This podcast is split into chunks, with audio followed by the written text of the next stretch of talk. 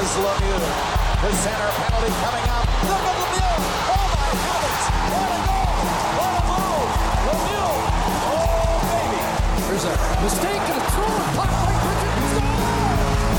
Bridget. A taser from Jonathan Taves. His first. Lemieux ahead to Gretzky. It's Murphy with him on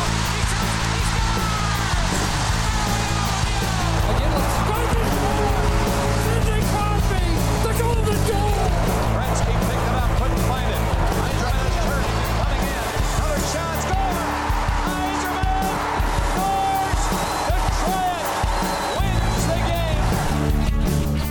Oh, hello there, hockey fans. How are you doing today? It's another episode of Talkin' Hockey, the Hockey Talkin' Show.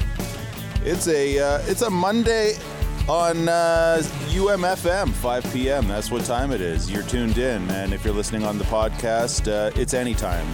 Uh, hockey time is anytime. Anyway, it's uh, co-host Tom here, and as always, I've got my good buddy co-host Randy with me, and uh, Randy is just ironing his... Uh, His hockey socks. Uh, Randy, is that a normal uh, procedure for you to, to iron the, the gear? Yes. yeah. Uh, you know what? Uh, I, a wise man once said, uh, look good, play good. So uh, I don't know who said that, but they were wise. So they, I, I'm, I'm going to follow that mantra there. Yeah. And I, I like that. Because, you know, you, you, you look like a team out there. All, everybody's matching. You know, you feel good. And uh, it it does translate, I think, maybe to um, to to sharper play. It's um, like going for a job interview, you know, yeah. Like you gotta be sharp, yeah. And then it translates to your on ice play, no matter what job you have. So, in, in in when it all comes down to it, everything is a hockey reference. Yeah. I've never actually ironed my gear, and um, I probably shouldn't admit this on air, but I rarely wash it. I wash my gear after every bad game that I have, yeah. To kind of get rid of the suck. Yeah, get rid of the stink, so to speak. Uh, well, Randy, it's uh, Season five, Episode two. We're going to call this one the Tim Horton. And you, listener, probably say, what? Tim Horton was number two? I remember him being like number three or various other numbers. Uh, well, for Buffalo, the last two seasons of his career, he wore number two. And, um, of course, Tim Horton's life uh, cut tragically short um, in a in a car accident, I believe, commuting between Buffalo and, and you know, southern Ontario somewhere. Um, but, yeah, his last two seasons, of which he was aged forty-three and forty-four, so he was he was like a Zdeno Chara type maybe, of guy. Yeah, like, maybe player coach-ish. Right, yeah, yeah, yeah pulling Reggie, the Reggie Dunlop yeah. there. um Yeah, he had uh, uh, two seasons in Buffalo, sixty-nine games and fifty-five games, uh, recorded just one goal and, you know, twenty-two assists for them. Excuse me. Um, but like I say, yeah, you say he's probably just going, doing the old uh, player coach type of thing. Um, but of course, Tim Horton, known for his, his time with the Toronto Maple Leafs, of which he ended up playing... Uh, twenty years in Toronto. He also had two seasons with the New York Rangers. Um, but yeah, twenty seasons with Toronto, over eleven hundred games, four hundred fifty-eight points, um, one thousand three hundred eighty-nine penalty minutes in his career with Toronto, and uh, was a plus one fifty-one. Wow. Uh, with, in his Toronto Maple Leaf career. Uh, he would have he would have won, you know, a Stanley Cup. Probably four, well, four times he won a Stanley Cup. He was an All-Star six times.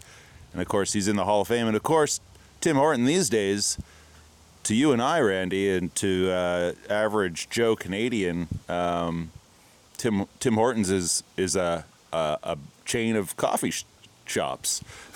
And now apparently they have poutine. So yeah. Well, there you go. uh, you know, everybody should have poutine, really.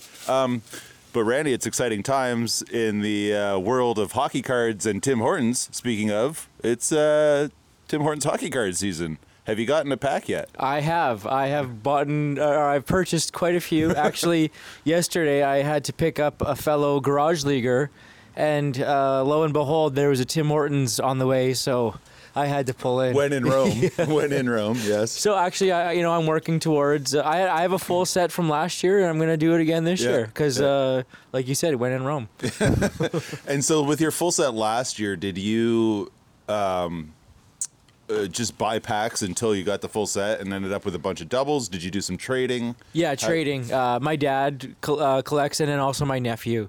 So yeah. between, uh, you know, my dad's doubles and then my nephew's doubles, we, we make the swaps, and, uh, you know, there you have it. But nice. uh, I don't know. There's just something about Tim Hortons hockey cards yeah. now. It, like how it used to be McDonald's. Yeah. Upper Deck cards yeah. back in the day. I don't know if they still do that or not. I don't think so, yeah. but I remember that they had yeah, the Upper I guess Deck Tim ones. Hortons has the license now or something. Yeah. But, um, yeah, I don't know. The coffee is okay, but the hockey cards hot. Are great. yeah. Yeah.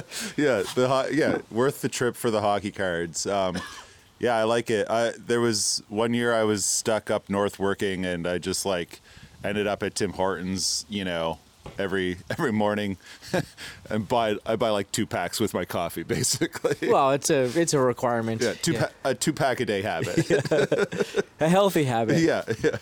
Um but yeah, no, I like it's it's a great time of the year for, for, for hockey cards, but also like the start of the season. But the one thing that kind of bums me out, and you know, it's just the the the nature of the game, but you open up your packs, and then, like, I got a Gaudreau, but in Calgary. Right. You know, like, I kind of hate the, you know, yeah. they're kind of behind. But, hey, you know, beggars uh, can't be choosers. And They, uh, they need to have, like, an airbrush guy on the production line right as they're packaging them up there. And... Uh, be like, oh, Gaudreau in Columbus, and then you they just got quickly the, put him on like, uh, like the Voracek's body or something. the the eighties uh, hockey card airbrush. When we talked to past guest Ken Reed a couple seasons ago now, I guess it was.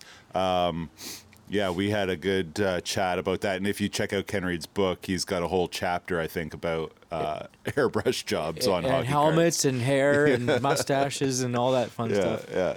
Um, of course, so another uh, reason Tim Hortons is kind of in the headlines these days, hockey-wise, is they just announced that they were pulling their sponsorship from uh, Hockey Canada, along with, you know, TELUS and Canadian Tire and... Nike today. Nike, all the sponsors basically are pulling out um, in relation to the sort of scandal and... and uh, I, don't, I mean, I don't know what you could...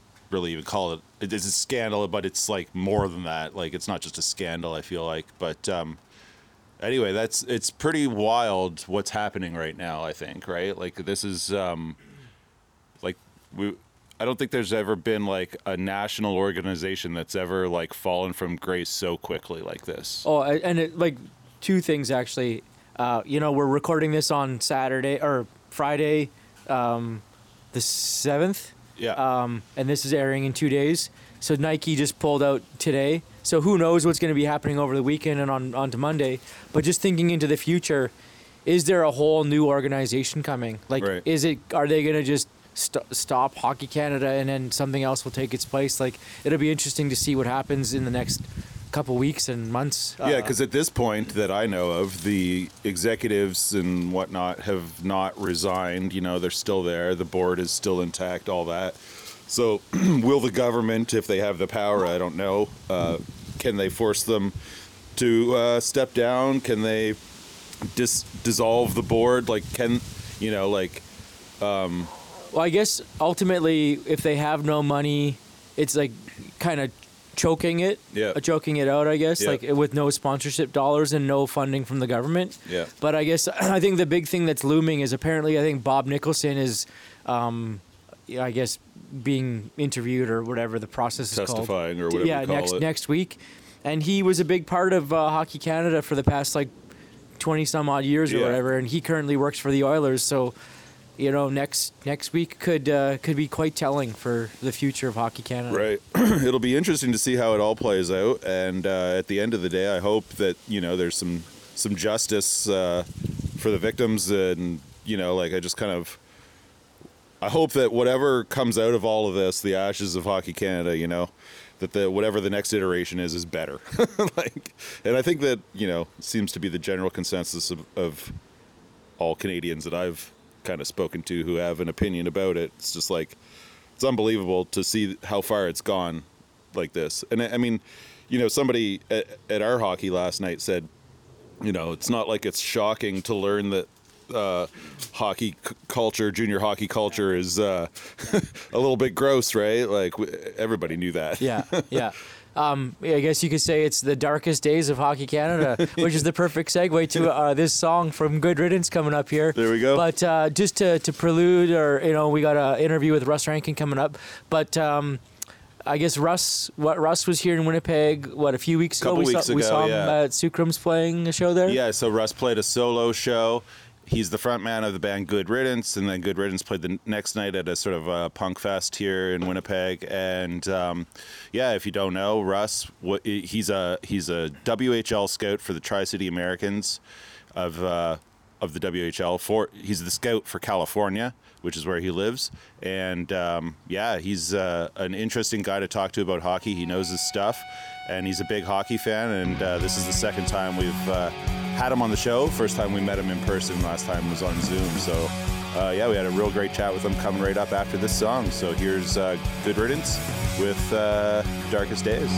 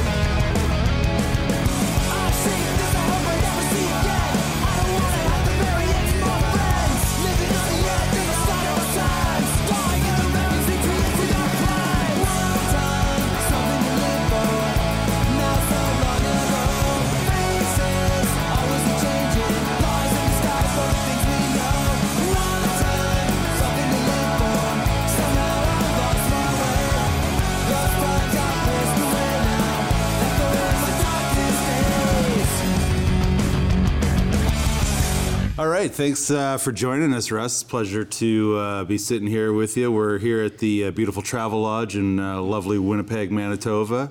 Tova, Manitoba. I don't even know the name of the province I live in, but uh, anyway, uh, you guys, uh, Good Riddance, are passing through town here, so we'll um, we'll chat about maybe some of that in a little bit. But hey, the reason we're here, we're going to talk some hockey.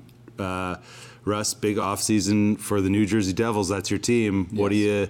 Do you like it? What's uh, your, you know, what's your take on the off season? I'm happy with it. It was a struggle because uh, Devils Twitter, Devils Twitter is kind of a, a rough place to be sometimes. And so when, when, well, first of all, they all they all want to fire Lindy Ruff, and I'm telling to myself, well, you could have put Scotty Bowman behind the bench with the goaltending that we had, la- the Devils had last season, and it would have been the same result probably, and I don't think Lindy Ruff's a problem.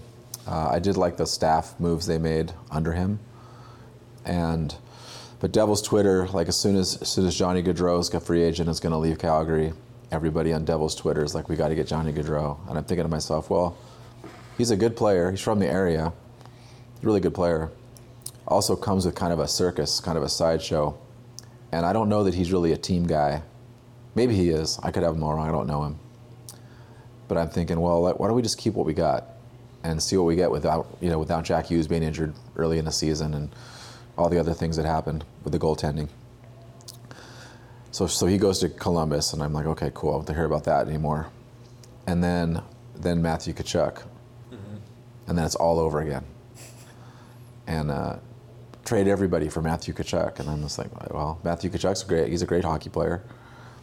And and all of that. But uh, yeah, and I, I put something on Twitter about it, and, and I got all kinds of abuse from Devils Twitter over that. And I, I just feel like sometimes the shiny new toy is not always going to fix your problem. Definitely. And I kind of like the Devils, there's this young core they've got of players. And and I believe that with his with injury free and with his head right, that Mackenzie Blackwood is a, is an elite goaltender. Mm-hmm.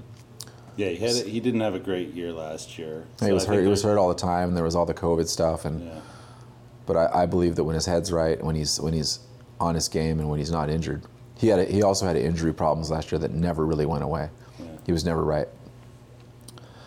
So yeah, the offseason, I think they got a little bit stronger and meaner on defense with Brendan Smith, and I think like I love Ty Smith as a Western Hockey League defenseman, and I. I, I was hoping that he would translate that that game into the in the N H L, and he still might, and, I, and I'm rooting for him. But it so far hadn't really panned out. He's and pretty young yet. He's young, uh, but his his deficiencies are, are everybody's are when you get to the N H L. But like he his his game that he had in the Western Hockey League had not translated yet, and I think John Marino is is a much better player than he is at the, at this point in his career. So getting John Marino, who's a solid, dependable uh, D-man, getting Brendan Smith, who's got some snarl to his game and some size, I think that I think that helps their helps their back end, and I think signing uh, Siegenthaler was really good too. So I brought you a couple gifts for coming on the show today.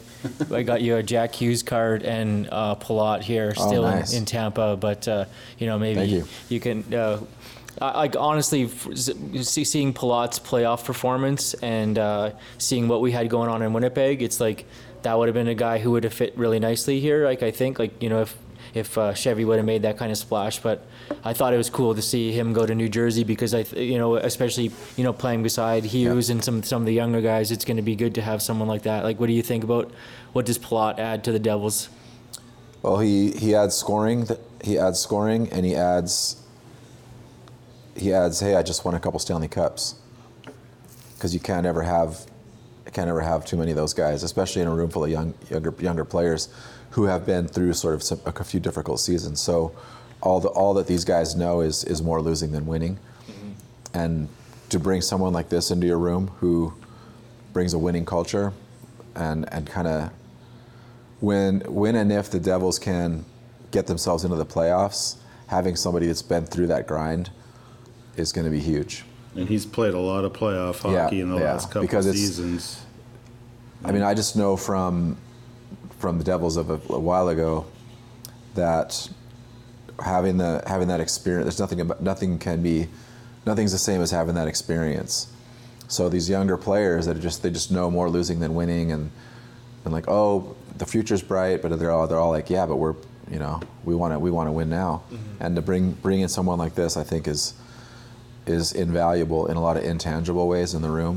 Plus, he's a good he's a good player. He's gritty and he can score. Mm-hmm. Yeah, I think that Ray Shiro, he's the G M of the Devils, no. right? No, no. it's uh, uh, who is it now? It is uh, Tommy Fitzgerald. Yeah, Fitzgerald, right. Yeah, yeah. Right. Um, yeah, he had he had himself a pretty good offseason. Like. I saw something about how they did make Johnny Gaudreau an offer, um, and they kind of thought that he was coming there. So I can imagine Devils Twitter when they found out that he wasn't. Well, I, I think they had a good. I think they had a good it, summer. I think Fitz had a good summer addressing what the needs were. What the yeah. needs were. Yeah. Devils Twitter thinks it was a horrible summer because they didn't yeah, get the shiny new get, toys. Yeah. yeah. But like you said, like it's better off that way. Um, and. Uh, Goaltending wise, yeah, we mentioned Blackwood didn't. you know, he was injured. There was... They used about six goalies last year. Not one yeah. of them. Not one of them could make a save. Right. So they picked up v- Vanacek from from uh, Washington. Do you think he's going to be a, a a one B or a backup, or He'll what's backup. his role? Yeah. Uh, so they, the last two seasons, they've started the season with a veteran backup, and both times it has, like, Corey Crawford didn't even end up playing because of surgery. The same thing happened with Bernier last year. Right, yeah. And so that having a proven pro, a proven N H L goalie, I mean, Vanacek's still pretty young, but he's played well when he's played. Yeah. You got to have that guy pushing your number one goalie and also make taking some of the heat off him. So I think that that's a an ideal scenario for them. Yeah. If if if Mackenzie Blackwood is one hundred percent healthy and his head's right, I think he's, like I said, I think he's an elite goalie in the N H L. For uh, being uh, sorry, for being a Devils fan, how much, like, you pay attention to the team, but do you pay attention to also the other teams in the division to see kind of where they stack up? Like the Islanders, I guess you could say, didn't really do too much. I think they were in the mix for some some players and didn't really get them done. The Rangers are kind of looking a little bit different. They lost Kopp. You know, Pittsburgh's kind of going with the same core. Like, you know, where where do you think the Devils stack up uh, with, with the rest of the Met? Better than last year. I, I think they're going to be gaining on the Islanders, who I think are just old. Mm-hmm. I think the Islanders are an older team. And also, they sort of, fired sort of, Trotz, which was a bizarre yeah. move in my eyes, but what do I know? They were sort of, I think the Islanders were sort of built a couple of years ago for a, for a protracted run, and I think that it hasn't worked out. And I think that I think that Lou has burned a lot of uh, his his cap room and, and just banked everything on, on loading up with these veterans. And I think that the Rangers are ahead of schedule with, like, what they're doing. I think they, and they have Shesterkin, who's yeah. insane, an insanely good goalie. Yeah. He carried that. I mean, the Rangers are a good team, but he without just without. Uh, I think the Devils set up to have more depth than a lot of these teams through their lineup if everything hits right. Uh, Pittsburgh is a little bit older too still, but they, what they've done a good job of is keeping the core, the important players together, mm-hmm. same way the Kings and the Blackhawks did, and just sprinkling in, like, people around them. And so clearly the clearly Pittsburgh wants to go for one more run. Mm-hmm. So they they wouldn't have they wouldn't have thrown all that money at Letang and and, yeah. uh, and Geno. Brought Malcolm back. Yeah, yeah. I, I was kind of looking. I was kind of looking at Pittsburgh uh, at their roster recently because I was thinking about, like, how they've kind of done that, kept the core together, but they're all aging now. And Sid's thirty-six or yeah. whatever he is now, thirty-five or something. But um, like, you think of Gensel as being kind of the young guy. He's like twenty-eight now. Yeah. yeah. So they're. As a team, like, for forty goals, they're, they're getting up there a little bit. With but. college guys, you always think they're young because they're they haven't been in the league long, but they don't come in the league as early as yeah. like guys that are in college. So college are. guys are they're they're older when they start. Mm. Um, but yeah, so I, I th- and I think that Washington's still good, and Carolina's just a beast. Like, it's a yeah. tough division. It's really, yeah. really, really hard. Yeah. Do you th- so prediction time? Do you think the Devils have a shot at, like, a wild card this year? Yes. Yeah. If everybody stays healthy, yes. Yeah. Yes, I do. And um, who who do you think is the team to beat in the East overall? Like, I mean, like, Florida had such a great year last year, and they're running back mostly the same team, new coach, couple. Well, player. They got Tkachuk now. now they got Tkachuk, you know, Huberdeau's out. And, I think uh, Florida I think Florida is not as good as everybody thinks they are. I think they're they're a really good team. But I, I, I didn't I wasn't buying the, like, all the hype. Yeah. And I think too that with Florida, that group, you need you need to lose before you can win. So they'll probably come back hungrier hungrier. I think Huberdeau is a better player than Tkachuk, just barely. Um Yeah, I don't know. I, and Tampa Bay is always going to be good. Yeah. Carolina's going to be good. I, you can't count Boston out. It's probably, you know, this is the same the same teams kind of from last year that I think will be there at the end. But I do think that there there's room for a couple other a couple other teams in there. So transition maybe over to, like, you know, a little bit of scouting, but also it's like prospects and stuff like that. Like, a question for you, um, uh, watching the draft and seeing Shane Wright, like, drop down, uh, you know, Montreal didn't take him, and then the Devils were up for number two. Did you think that they were going to take a shot at him, or did you kind of know, like, what, you know, as a fan, like, what, I, what did I, you want to see?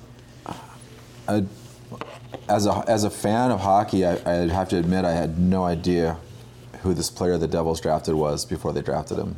Simon Nemec? Yeah, I had no idea. From Slovakia. So I, I thought they I assumed they would land on Wright just because his the other guy was there. the other guy wasn't there. And I was hoping they wouldn't. I, I think Shane Wright's got a lot of got a lot of talent, but I don't know. I don't know. Um, so then if it when if it wasn't going to be Wright, I was hoping it would be like Logan Cooley or somebody like that. And when they drafted that D-man, that Slovakian D-man, I was like, "Who the hell is this guy?" But then I looked, then I looked him up, and I did some research, and and they, it sounds like they made a, a really solid pick. What what specifically do you like about Nemec, like uh, that you've sort of read about or or seen? Um... So the the stuff I read about him uh, from other scouts was that he is strong and he's ready to play now. And he's got a big offensive upside to his game, but he's a really mature player, and so that's that's good for them. Because I, I think you to win, you got to build from the from the net out. So you got to have solid solid goaltending, and then defensemen, and then and then forwards. Like basically, whatever the Edmonton Oilers do, do the opposite. You'll, you'll probably you'll yeah. probably win. Yeah. And so having having somebody like that in a in a de- defense core that already I think has improved over last year. Not not saying Nemec will be on the team this year, but he has a shot. Mm-hmm. He has yeah, a when shot. You look at the Devils' blue line, yeah. you got you know your Freddie Hamilton, Dougie you know, or Dougie Hamilton, yeah. sorry, and um, and then some of the other guys we already mentioned.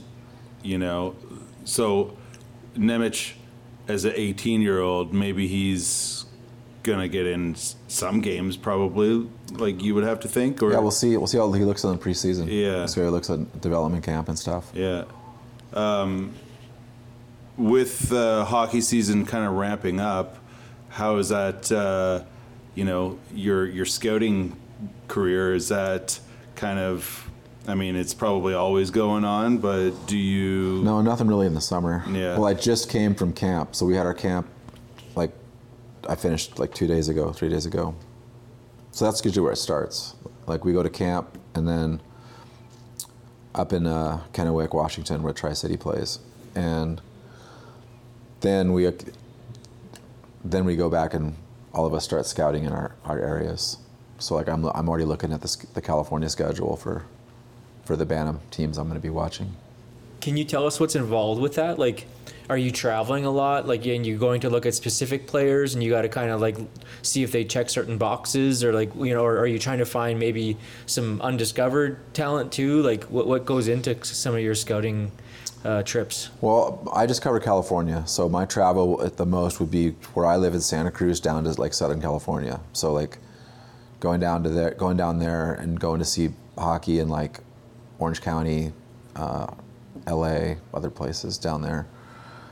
And so we're and we scout Bantam players, so fourteen turning fifteen. So this year we'll be scouting oh eights, oh eight, the oh eight birth year. So they're really young, right? They're and they can't play in our league really till they're sixteen. So what you're really doing it, it in for most of our scouts in the in Western Canada, Bantam players up here already know about the Western Hockey League, have probably been to a bunch of games, probably know all the players, yeah. and probably want to play in that league. In California, it's a little bit different. Not a lot of parents know about it or have ever heard of it, or what they have heard isn't good. Mm-hmm. So I have to debunk some myths about our league. I have to educate parents about what what the advantages of it are, what happens, what's what's up with the education package, things like that uh, that, that Canadian scouts don't have to deal with. But then other other than that, when you start your scouting season, I'm going to see the best, the Bantam, the, the triple A Bantam teams in California, which they're usually three, maybe four. And the first couple games, it's like I'm going to try to identify the, the players, like try to identify the elite players. And then once I've identified those, then I'm going back to see those players more. Mm-hmm. So there's three or four teams in California that I got to cover, and I'll see all of them probably like four to six times. Just like a busy weekend, I'll go to one rink to another. Like they all play each other. And then in February, there's the state championships and Pacific District, U S A Hockey Pacific District, and those are both uh, things that I go to. Are there? Is there ever any like uh, names of kids you know you've heard of before you see them, like where you're like, okay, keep an eye out for this guy? Or yeah, well, we have. Uh, I don't know who. I actually don't know who compiles this, but when I print out my rosters, because we scouting in scouting we use a software called RinkNet. It's like the industry standard. N H L uses it. Everybody uses it, and every team gets to kind of tweak it and make it be however they want with like their grading system and whatnot. So if I'm putting a game in RinkNet that I'm going to go to, I could print out the rosters from there, and there will already be highlighted players. Mm. And I don't know whether that comes from our head scout or where. Um, and so th- it's a good guide, but I also think that your eyes will tell you. Mm-hmm. So there may be a player that everyone's talking about, and so they get the watch put on them, and maybe there's another better player on their on their team. Uh, so I don't really go by that too much.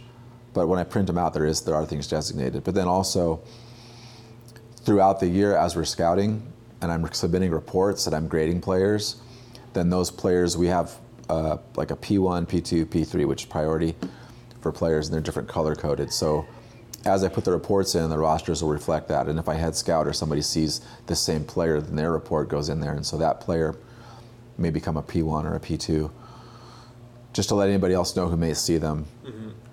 And then yeah, there's we have one one player that came to our camp that we listed from California, and we didn't sign him, and he is in oh six, so he's going to be playing sixteen triple A this year. As long as he is on our list still, I'm going to probably go watch him a couple times. Oh, okay. He had a decent camp, but I don't know if he had a great camp. But so we'll see. Like if if the if our head scout or whatever takes him off the list, then I won't need to go see him. If he stays on our list, then I'm definitely going to go see him some more. Right. But yeah, I guess at sixteen, you know, yeah, you can play in the W H L at sixteen, but mostly it's a seventeen, eighteen-year-old league, right? Like, yeah.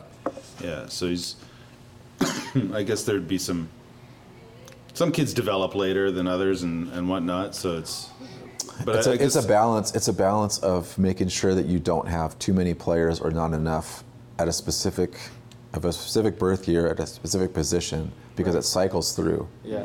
And with a sixteen-year-old, with our league, you have to give them, when they sign a, a standard player agreement, they're guaranteed forty games. So forty games they're gonna they're gonna dress for, but how much they play that night is, mm-hmm. is another thing, and that's gonna leave what thirty-two games they may not play. Mm-hmm. So it's a lot of sitting in the press box. So is that player's game gonna be helped by being around the atmosphere, around the team, with the coaches, with the with a being on the ice every day practicing? Is their game going to elevate, or is it going to be better if they go back and play midget triple A? And also, like if you if you sign, if you think a player has has more options, and they're sort of like trying to weigh their options, and you're trying to push yourself as, hey, we're the best option. If you can get that player to sign, then you kind of owe it to them to to let them play. I'm not a huge fan of sixteen-year-olds signing. I mean, unless you're Ryan Nugent-Hopkins or somebody like that. But we have a few sixteen-year-olds that are going to, that are going to play this year, and uh, including one from California. And we'll see. We'll see how it goes. So I, I just hope that they're. I would hope that a player who's sixteen understands the expectation that I might not get in every game, mm-hmm. and even if I'm in a game, my ice time is not going to be what I'm used to. Was used to in Bantam or whatever, or fifteens.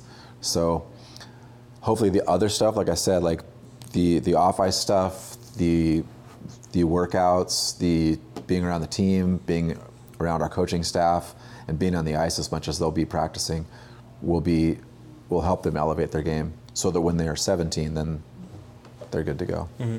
How many years have you been scouting? I started in two thousand seven with the Kootenay Ice. Oh, okay. So in, in you know the, the years that you've been doing it, um, are there any players that you saw playing Bantam that are in the N H L right now? Yes. Like like who, who are some that you would have saw kind of coming through the ranks? My first year, uh, Matt Nieto was playing for the L A Selects. He was clearly the best Bantam player in California at that, that time. He was in ninety-two. But he also made it really clear, and so did his family, to their credit, that they were not interested in the league. Like, he was already going to go to Boston University, which he ended up doing. Mm-hmm. And what I see, Eric Comrie. Oh, yeah. Eric Comrie. So the ninety-five birth year was really strong. There was an L A Selects team that Eric Comrie was the goalie of that was just unstoppable. And Adam Ernie was on that team as well. He's from Connecticut, but he was billeting and playing Bantam hockey in L A. Mm-hmm. And he's in the N H L now. And Thatcher Demko was playing on the San Diego junior goals. He's a ninety-five. He was a really good goalie. He still is. Uh, Austin Matthews was at a...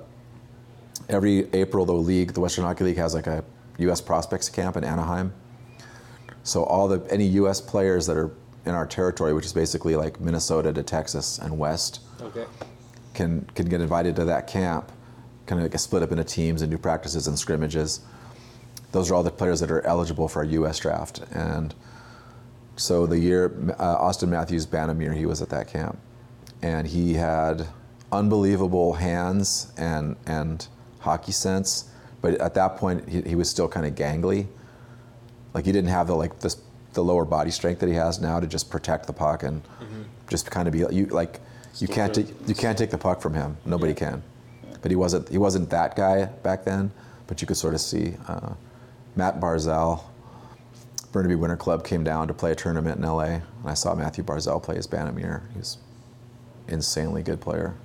Um, Do you, have you found over your, your time scouting and watching hockey in, in Southern California that um, California players maybe would go to, say, Minnesota or Massachusetts or wherever else in the states that are more hockey sort of markets or whatever to play their U S H L or what, you know, like as soon as they're sort of able to go elsewhere? Do you find that's the case?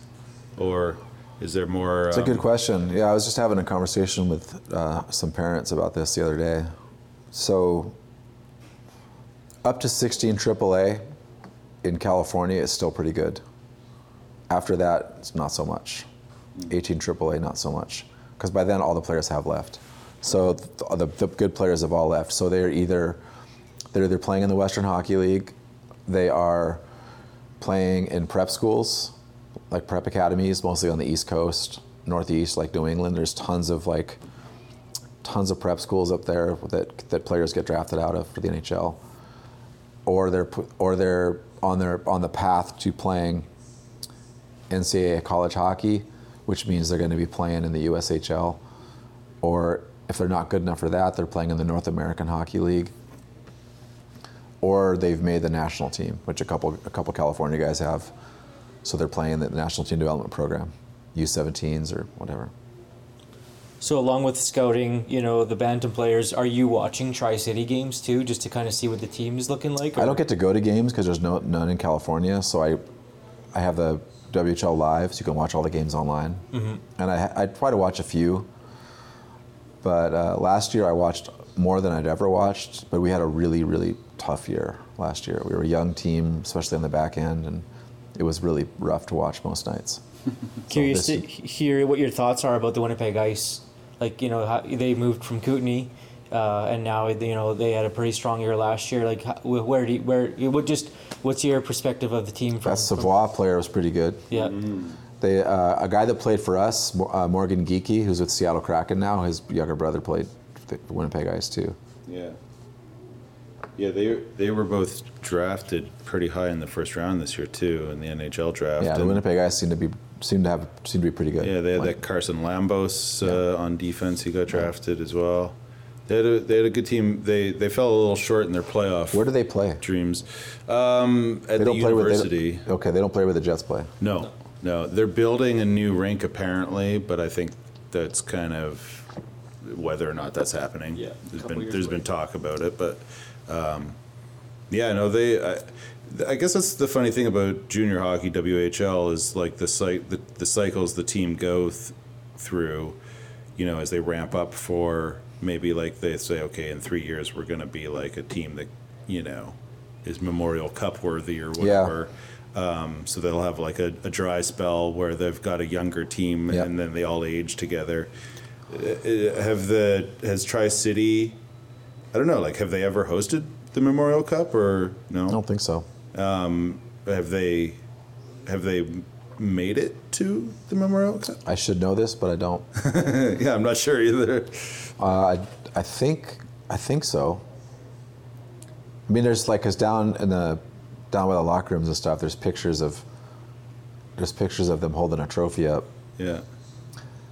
And we had uh, like a, a record of, I think, seven consecutive forty-win seasons that got snapped in twenty thirteen. So there's a lot of good history with with the team. It's just, it's going through a, yeah, like last year was really tough. It was it was really bad most nights. And and a lot of it is, it's just the getting hitting hitting on the right mix of players at the right time. A lot of it is how committed and involved are your are your twenties, your overage players, because sometimes you get some guys that are just they're done, they're kind of just they're going through the motions, mm-hmm. or you have guys that are like on a on a pro bubble, and so they've got kind of one foot out the door already. Like they don't really want to be there; they'd rather be playing pro. Mm-hmm. Uh, or you get guys that are.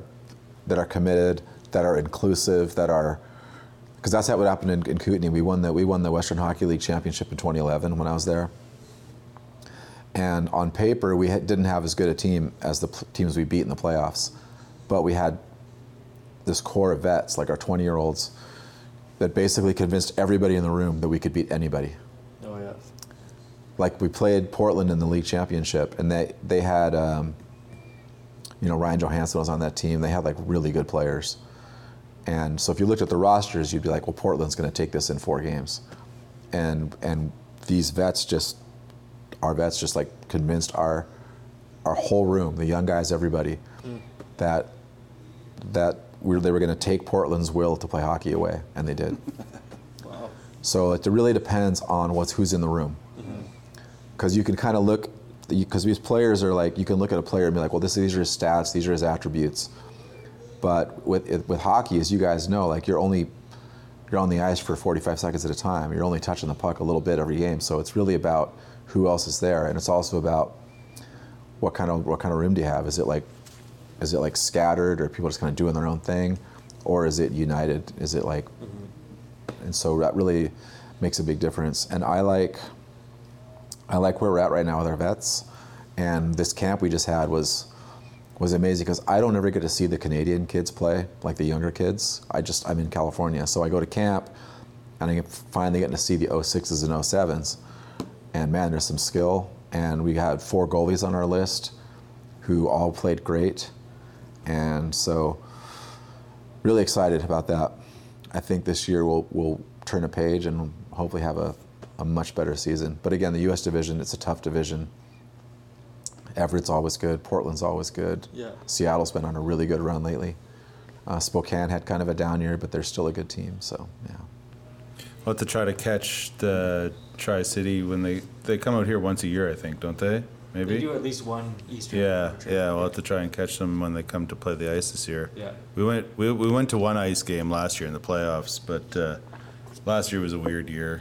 Because of COVID and everything, so yeah, it was strange too. Like I, I season tickets for the Sharks, and it's like, it's cool. I got to go watch some games last year, but like having the Clear app and waiting in line to get in and showing your Q R code and wearing a mask the whole game, I was like, just kind of takes the fun out of it. Yeah. Like I'm, I'm willing to do it. It's not a problem. It's not about that. It's just like the the whole experience kind of goes down a notch, mm-hmm. you know. Mm-hmm. So I'm looking forward to going back to.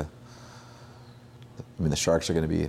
Probably a dumpster fire this year, but it's just still fun to go to the games. Like I, I'm not a Sharks fan per se, so I, I root for them when I go. Yeah. But for me, it's more like I'm lucky I get to live close enough, like you guys, to where like you get to go see the best players in the world. Like yeah. Yeah. Some of them happen to play for the for the Jets, which is great. But like the ones that come through, you know, you get to see yeah. Connor McDavid and Sidney Crosby and, and Alex Ovechkin and all these guys. So. We're lucky to live near N H L teams. It's funny, back in the day though, like with the original Jets, there would always be the, they would call it the Winnipeg flu. So like, you know, Pittsburgh would come, but yeah. Lemieux would get the Winnipeg flu, so he wouldn't come here. like, like oh, it's going to be a small bar, no one's going to be there, like I'll yeah. just take the night off. Yeah. yeah.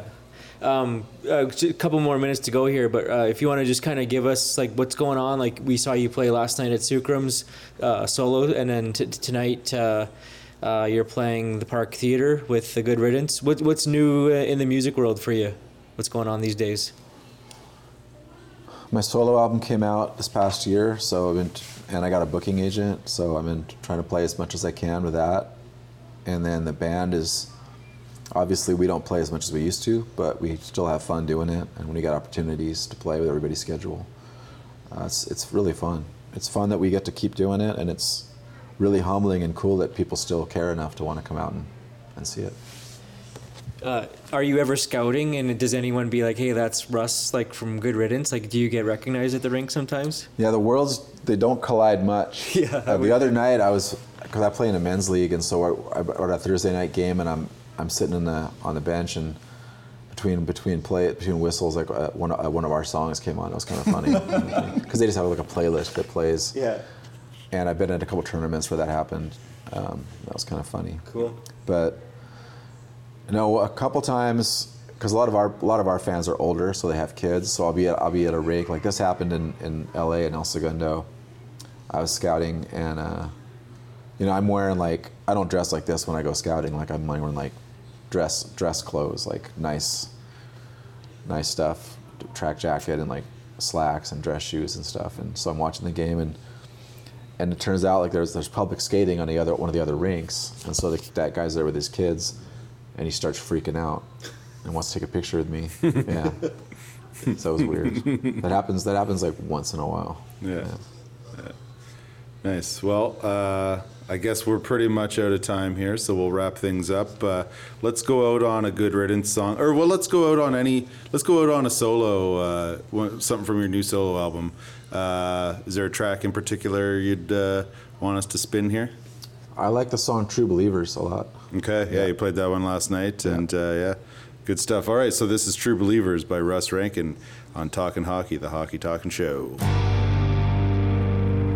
His predilections have cursed him before.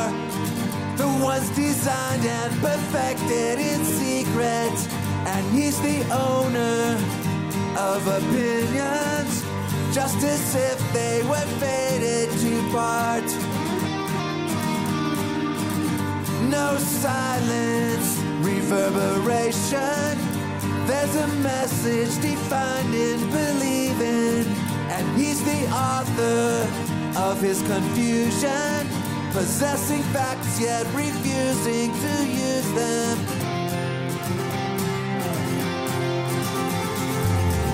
He's waiting, undated, for a decision he knows will change everything.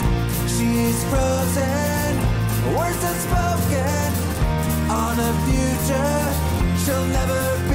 Here again. First impressions, so many questions. Where's the logic in what he is feeling?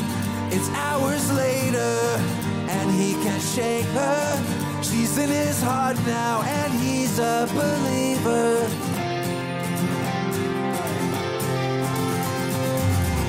He's waiting. Undated for a decision he knows will change everything. She's frozen, words unspoken, on a future she'll never be here again. How much does sanity relate to what goes on inside our minds or in our hearts? It's relativity disguised as opportunity to start. One more time. Is he too jaded or too frustrated to walk back through that door? So little time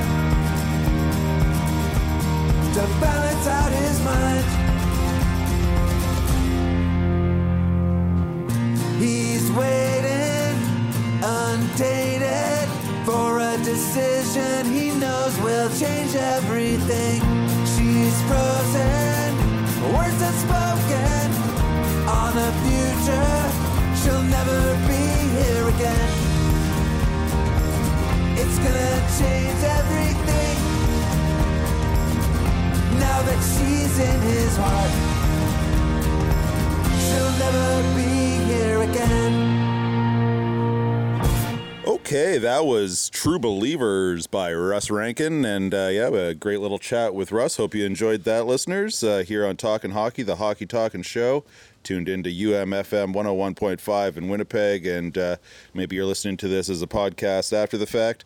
Um, yeah, so uh, that was a fun fun chat with Russ. Uh, we met him at the hotel there to do the interview. The Travel Lodge on Fermor. Yeah, yeah. And uh, we just kind of like, we're like, hey, uh, here's an empty room. Let's go in there. And then the, I don't know, the hotel manager or whoever it was was like, well, you, you asked Randy. You said, "Hey, do you well, mind? Yeah, can can we talk? Can we? Do, is it okay if we do an interview? Uh, yeah. in this room over here? Like, there's an empty lounge, and then they're like, oh, what's the interview about? Stripping? I guess the the maybe that bar is notorious for is that, that profession. Yeah. Uh, and then we were like, no, it's about hockey. And they're like, oh, perfect. Come like, on, come right on in. in. I locked the door, and we talked to Russ, uh, and we made a new friend, like the little janitor there. Uh, yeah, he saw he my our, sweater, yeah, which yeah. Uh, says Churro, which is the my hometown, and. He was familiar with Churro, having, I think he said he was from Halifax or something. So, yeah, um, that was uh, that was a good time. And, uh, yeah, so... Um, and we also got some bonus clips from Russ that we can play at a future episode. Right, yeah. He t- told us a bit more about um, his hockey playing experience. Yeah. So, uh, tune in for that in a future episode. Yeah, well, we'll throw in a little clip here and there. Um, yeah, it was interesting because we never really got to that. We were just talking... almost purely about scouting and stuff like that, because that's a whole that's a whole world um, that I don't really, you know, need, I don't know anything about scouting really, and I always it's fascinating. Like um, one time I drove a scout. I had a job, um, kind of shuffling shuttling people around, and I drove a a, a guy who was a scout back to his uh, house or whatever, and. Um, I was grilling him the whole way, and I could tell he didn't want to talk at all. And I was just like, "Oh, so like, what's it? What are you looking for? Like, yeah. uh, do you want to come see me play yeah, later yeah. tonight? My gear's in the back. There's a rink right here. Yeah. yeah. Just get me to the Super eight, kid." yeah. So, um, yeah, we got a couple of minutes left in the show today, and uh, we thought we'd maybe just talk a little bit uh, about the N H L season that's just getting underway. Uh, kicked off in Prague between Nashville and San Jose on the weekend, um, but the most of the rest of the teams don't get going until after Thanksgiving weekend um, next week. So, uh, uh, one one of the pieces of news I saw today: uh, Brad Lambert, Jets' uh, thirtieth overall pick in this year's draft, sent down to the A H L Manitoba Moose. Um, He's been causing quite a sensation uh, amongst Jets fans. Which um, has been nice, like some fresh and excitement, you know? Yeah, yeah. There's, I think, a lot of potential there uh, that, you know, people see. And and we've heard about this guy since he was sixteen, I'm pretty sure. Yeah, like, yeah. World, World Juniors past couple years, yeah. Yeah, yeah. Um, so, yeah, what's your take on sort of his... Uh, development path here? Like um some people thought maybe he'd get a chance with the Jets, but uh it's not looking that way, obviously. He's but he's gonna get some valuable time with the Moose in the A H L. So do you do you like that, uh, or what, what do you think? I think it's a great move. If you think back to Morrissey and Kyle Connor, those guys put in their time with the Moose, and look at them now. They're they're vital pieces uh, of the Winnipeg Jets.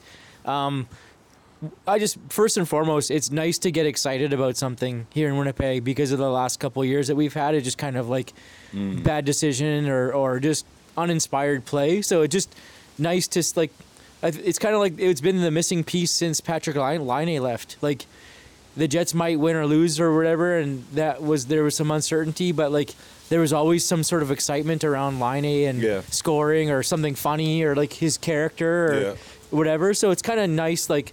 And like Lambert, and he's got the nickname Big Bad Brad, you know, from Nate Schmidt or whatever. So it just, it's been kind of a new, some new, fresh excitement. Yeah, I would say. Yeah, and the, and the fans around these parts need it for sure. It's uh, it's nice to have um, something to cheer about. You know, maybe the wins won't be there this year. I think they will be, but maybe they won't. But you know, there's young guys to get excited about. You know, Cole Perfetti's looked great in the uh, in the uh, preseason and whatnot, but. Uh, Well, we're pretty much out of time here, so we're going to throw it to a song. Uh, talking about Brad Lambert, Big Bad Brad, scratching the potential of uh, scratching the surface of his potential. Here is Sloan with a brand new track called Scratching the Surface. How do you like that little segue, Randy? And actually, uh, I just learned that Sloan is coming to Winnipeg in the spring. Uh, you know, maybe oh, there's a we'll potential have... future guest. I'm sure they like, you know, tossing the biscuit around. Absolutely. Uh, you know, but yeah. And also Sloan's got a brand new record on the on the way, as you That's told right, me. That's right, yeah. So, uh, yeah, go uh, pre-save the new album. And here's Sloan with Scratching the Surface on Talkin' Hockey, the Hockey Talkin' Show. Keep your stick on the ice. When you're alone in the city, no one knows your name. Alone in the city, everybody feels the same. When you're alone in the city, no one knows your name. Alone in the city, everybody feels the same. You got your peace and love, you got your liquor and drugs. Liquor and drugs, peace and love, it feels the same. Scratch the surface, there's something living on the other side. Scratch the surface, there's something living that's worthwhile. Alone in the city, like a single flame. Alone in the city, everybody feels the same. You're alone in the city and you don't connect the world around you, and you're in fact alone in the city. Take it easy, baby, oh yeah. Scratch the surface, there's something living on the other side. Scratch the surface, there's something